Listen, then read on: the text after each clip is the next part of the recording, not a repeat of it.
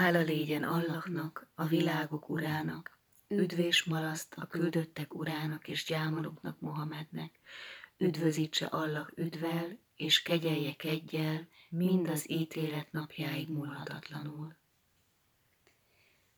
Mesélik továbbá, hogy hajdanában, zarándoklat idején, mikor az emberek rituális futást végeztek a kábakő körül, egy ember szíve mélyéről felbuzgó szóval így fohászkodott. Kérlek téged, ó Allah, haragudjon meg a férjére, hogy újra egyesülhessek vele. Az arándokok ezt meghalva megragadták, az emír elé hurcolták, és miután alaposan elagyabugyálták, elmondták az emírnek, hogy mi sóhaj hagyta el a száját. Az emír tüstént megparancsolta, hogy akasszák fel. A férfi azonban elkezdett rimánkodni, hogy előbb hallgassa meg a történetét, annak utána tégyen vele, amit akar. A vezír hajlott a kérőszóra, s megengedte neki. A férfi bemutatkozott illendően, mint szemetes aki a lábas jószágok vágóhídján dolgozik, és a vért és a szennyet hordja a szemétdombra. Azután belekezdett a történetébe. Mi szerint történt egy napon, hogy amint megrakott szamarával poroszkált az úton, látta, hogy egy hatalmasnak az asszonya jő. Akár a fűz zsenge ága, gazellái karcsúsága, tökéletes szépsége, bűbája. Amint az asszony odaért a mellékutcához, tekingetni kezdett jobbra, balra, valamit sugdosott az egyik eunuk fülébe, mire az a szemetes mellett termett, megkötözte. És úgy vonszolta maga után, hogy szegény pára azt se tudta, mi történt. Nincs hatalom és erő csupán a magasságos és mindenható Allahnál. A szemetes baktatott az eunok mögött, míg egy ha- nagy házhoz nem értek. Le sem lehet írni azt a rengeteg gyönyörűséget, ami ott volt, csodás szőnyegek, kárpitok. Beérve egy terembe gyönyörű rablányok jöttek, és bevitték a szemetest egy kies fürdőbe. Leültek köré, és így szóltak. Vesd le condráidat. Amint levetette a testét fedő rongyokat, egyikük elkezdte dörzsölni a lábát, másik a fejét mosta, a harmadik meg végig csutakolta. Amikor elkészültek, felöltöztették, és közben egyre csak kacaráztak rajta.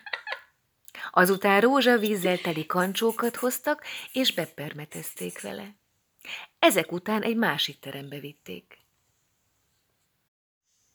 De felvíratta hajnal Seherezádéra, s elhalt ajkán az engedelmes szó. Mikoron eljött a 248.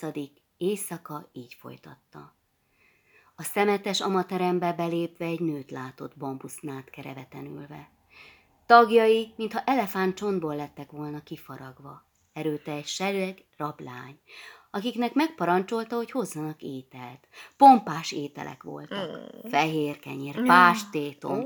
ecetben főtt hízott foglyok, töltött jércék, szíriai alma, Ománi őszi barack, szultán narancs, apró illatos sütemények, citromos csókok, kádifalatok, pisztácia, Amikor alma. befejezték az evést, az úrnő utasította az egyik rablányt, hogy hozzon boros üvegeket. Hoztak is különféle színűeket, közben füstölöttették a sokféle füstölőt, az alóét, ámbrát, rozmaringot, hintették a mosúszos rózsavizet.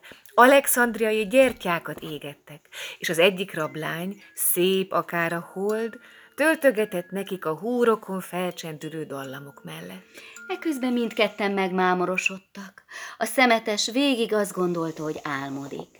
Azután az úrnő intett az egyik rablánynak, hogy készítsen fekhelyet nekik.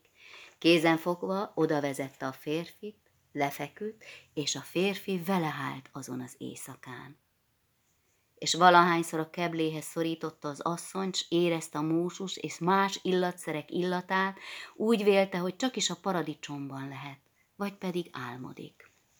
Reggelre kelve az úrnő odadott neki egy aranyal és ezüsttel hímzett keszkenőt, és megparancsolta, hogy menjen el. A mészáros a szemetes hazament a kamrába, ahol lakott, kibontotta a keszkenőt, és ötven miszkál arany... Mihál. Mihál aranyat talált benne amit aztán jó mélyre elásott. Egyszer csak megjelent az egyik rablány, mondván, úrnőm hivat.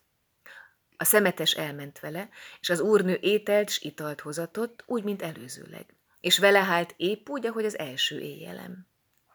Reggelre kelve az úrnő átnyújtott neki egy újabb keszkenőt, benne ötven aranymiszkállal. A szemetes átvette, elment a kamrájába, a pénzt meg elásta. Ilyen módon élt meg nyolc teljes napot. Minden nap estidőben elment az úrhölgyhöz, és reggeltájt eljött tőle. Épp aludt nála a nyolcadik éjjelen, amikor egy rablány jött be futva, és kiáltott, hogy keljen fel, és menjen be az egyik fülkébe.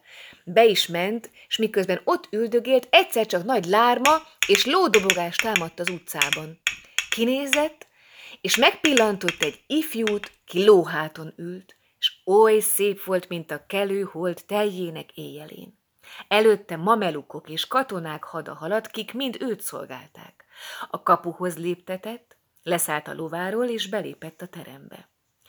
Ott találvan az úrnőt a kereveten, megcsókolta előtte a földet. Oda lépett hozzá, és megcsókolta a kezét. De a nő nem szólt hozzá.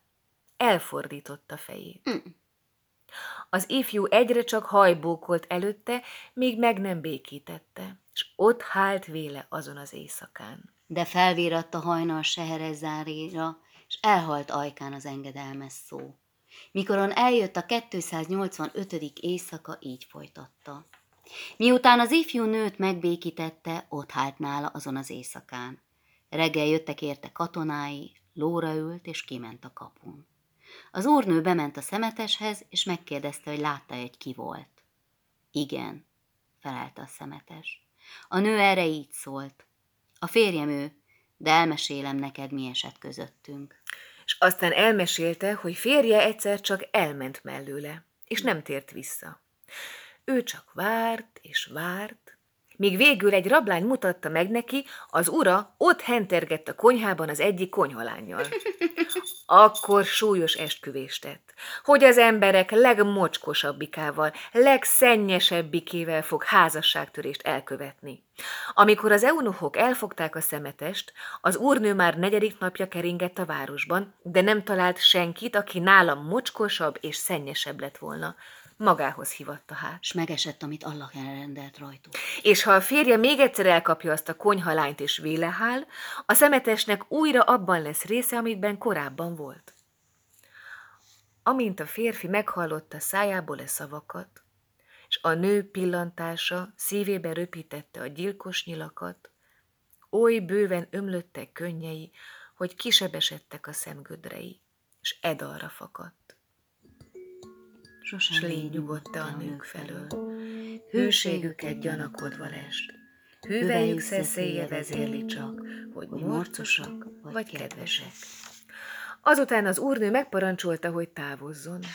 Négyszáz aranymiszkája gyűlt össze, azóta abból éldegél. Az arándoklat idején odament a kába kőhöz, hogy könyörögjön Allahnak. Térne vissza az úrnő, férje még egyszer a rablányhoz, és akkor talán neki ismét része lenne mindabban, amiben volt. Az emír végighallgatván a férfi történetét elbocsájtotta, s így szólt. Allahra, imádkozzatok érte, megvan a mentsége. Áldassék ő, az örökkévaló, ki meg nem hal, ki a birodalom a földön s az égben.